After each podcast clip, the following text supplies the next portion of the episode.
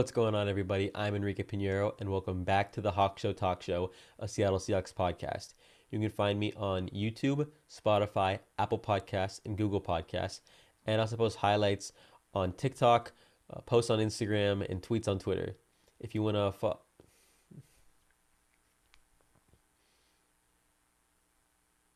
What's going on? What's going on, guys? I'm Enrique Pinheiro, and welcome back to the Hawk Show Talk Show, a Seattle Seahawks podcast.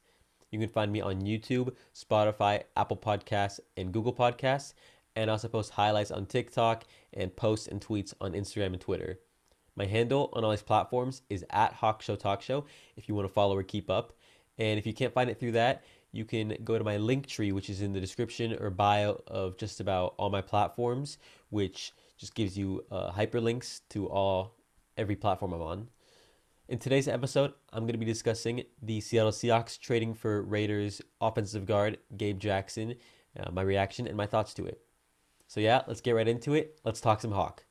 So last week, the Seahawks traded a 2021 this year fifth round pick for Raiders offensive guard Gabe Jackson, and I'm going to start it off. I'm thrilled. I'm ecstatic about this trade. I'm so happy. First off, going into free agency, one of the biggest needs for the Seahawks was interior offensive linemen. That was that's centers and guards. We have a solid uh, right guard in Damien Lewis, but our left guard is Mike Iupati, who was not very good, and our center was Ethan Pocic, which was not very good either. And I'll get to I'll get to him later. But yeah, we didn't have a good center. We didn't have a good left guard last year. Uh, so that was our probably our biggest number one need in free agency, at least on offense for sure. And what did we do? Day one goes by. Right away, Kevin Zeitler to the Ravens. We were we showed some interest in him. Uh, Joe Thuney signs with the Chiefs. Nothing about us having interest in him. Corey Linsley goes to the Chargers. Nothing about us having interest in him. Uh, I don't. I can't think of any other examples from day one off the top of my head.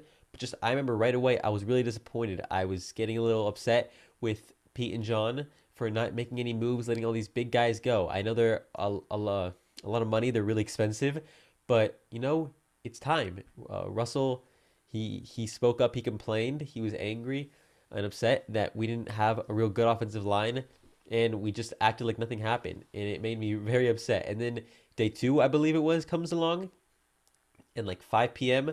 or something, I get the notification that the Seahawks have traded for an offensive lineman and I was like, oh, who is it? And I remember in my head, I was like, I hope it's Gabe Jackson because I knew that the Raiders' offensive line uh, was just being split up. Rodney Hudson had just, oh, that's another example. Rodney Hudson had just gone to the Charger, I mean, to the Cardinals, and I was upset about that because I would have liked Rodney Hudson a lot. And it, you know, I see all these offensive linemen get traded for like low end picks, like Trent Brown to the Pats for a fifth or whatever, and I'm like, oh, I wish the Seahawks would do it. So I get the notification that we we've traded for an offensive lineman, and I was like, please be Gabe Jackson.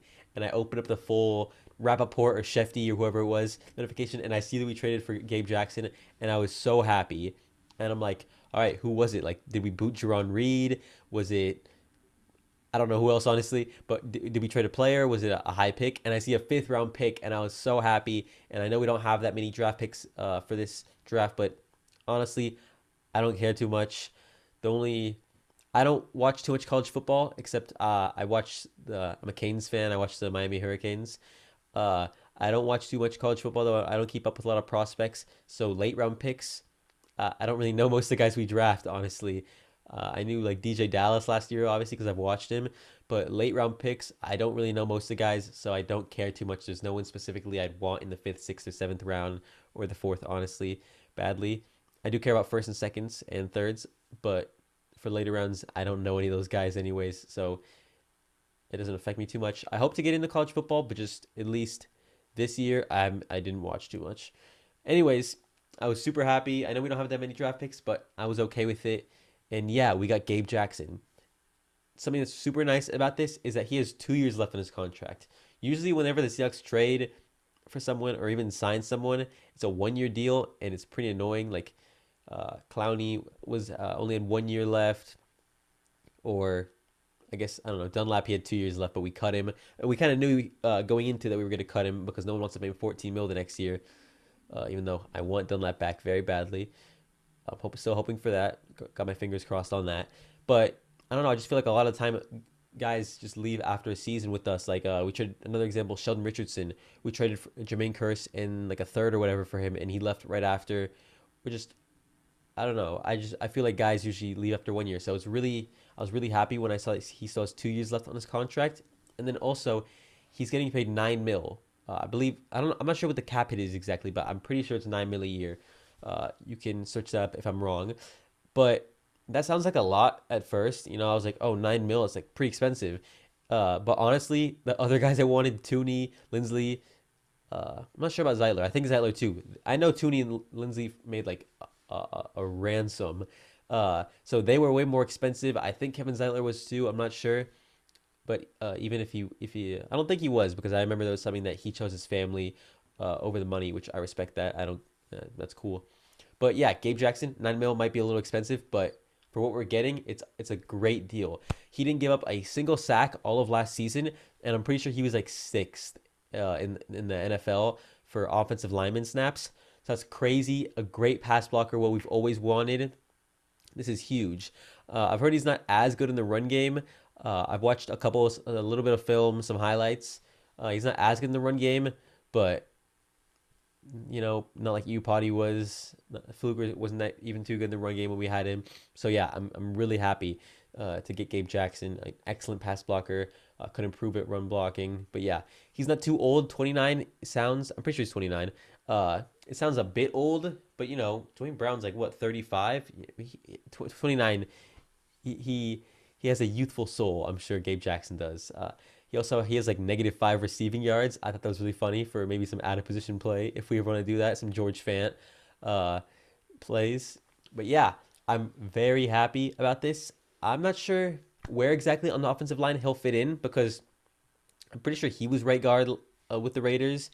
Uh, and he's had he's had a great career with the Raiders. I'm not sure if there's any. I know there's no All Pros. I don't think he's made any Pro Bowls, but you know, with offensive linemen, kind of go under the radar and Pro Bowls a publicity uh, contest most of the time. So I'm sure the bigger named guys like Marshall Yanda or even Joe Thuney, for example, were getting Pro Bowl selections over him. So even if he's not Pro Bowl, I'm still happy. We've always had the bottom of the barrel offensive line, especially interior. So this is huge for us. But for him to fit in, he was right guard with the Raiders uh, in his past. I'm pretty sure. And Richie Incognito was the left guard, at least this past season. And you think, okay, he's a right guard. Well, Damien Lewis is our current right guard, and he had an amazing rookie year, arguably our best offensive lineman, him and Duane Brown. And uh, even when he had to move to center, he had very little notice. Like a couple hours before the game, I think it was that we found out that Pocic and also Kyle Fuller were going to be out. I don't know if it was Kyle Fuller, if we. I think it was. I think it was still Kyle Fuller. Uh, that was out, anyways. Uh, but he he went in there, and a couple of snaps weren't too good. I think but overall, it was a great. He had a great game, especially for such short notice. The main uh, kind of bad thing about that game that people complain about was that holding call when he DK burnt uh, Pat Pete on the the right sideline, and it was a great play by DK, great throw by Russell, and they called holding, and everyone's like, "Oh, Damien Lewis, it's like he's a center and he's holding." That was a bad call. That was a bogus call. That was not a hold. I remember that play very well. That was not a hold. That made me very mad, and I felt bad for Damien Lewis because you know here's his rep, but it's all right because he, uh, he was he went all rookie. He's a stud, and now with Gabe Jackson, the question is: Do we move Gabe Jackson to left guard? Or do we keep Gabe Jackson at right guard and move Damien Lewis to left guard, or do we even maybe have uh, Gabe Jackson at right guard, like I just said, and Damien Lewis at center? Because maybe if he actually got some actual practice in uh, before the season, he could be a good center. So I'm not sure about that. I'm not sure where Gabe, Jackson will fit in, but I know he's a stud, and I'm excited for it. Uh, I don't want to make a whole episode on it, so I'll cover the Ethan Pocic signing uh, just in a little bit here. We signed him back for a one-year deal. I have no idea what the cap it is. The cap it could be zero dollars. We could be making money from it. I would still be unhappy. I am very frustrated that we signed Ethan Pocic. This is a classic Pete Carroll, John Schneider move where we just bring back the same guy who just had a bad year. I know he had a better year than he had in his career in Seattle, but it still wasn't a good year. He was decent in pass block and atrocious in run blocking. And it's just really annoying because honestly, even if they're bad from another team, I'd rather sign that bad player and kind of, you know, maybe a change of scenery, try and fix them. But the Seahawks, what we do, like we always do, we just rinse, wa- wash, repeat, bring the same subpar guys back and expect changes. And I don't really expect much. I'm not interested in seeing another year of Ethan Pocic at center, but it, it looks it's looking like I'm gonna have to, and it's really annoying because David Andrews was still available. He was still a free agent. Now he re-signed with the Patriots, but he was still available, and we went the Ethan Pocic route. And you know maybe we'll draft uh, a center. I've been seeing a lot of prospects. I think Quinn Ramirez. I'm not sure if that's correct. Uh, is is one of them that uh, we might be looking at. We had a workout with, and he's a, he's a good center we could get with our second rounder. But either way, it's just annoying in my opinion to see him coming back like this, especially if he has to start. I'm unhappy with it. Uh, in other news, Jordan Simmons and Cedric Ogbuehi got re-signed, so that's and I don't care too much. They're they're decent for being backups, especially Ogbuehi. He gets a lot of hate, but it wasn't too bad. He had like a couple bad games, but a couple decent games too. Uh, don't care too much about those, but Pocic is the main one that I'm upset with. But all in all, all that's important right now is that we got a good offensive lineman for once during the offseason. Gabe Jackson, I'm really excited to see you ball for us. Uh, got high hopes for the season like I do every year. But yeah. Anyways, that's it for today, guys. If you have anything you want me to discuss or answer in a future episode, comment below depending on what platform you're on. Thank you so much for listening or watching. And yeah, have a nice day.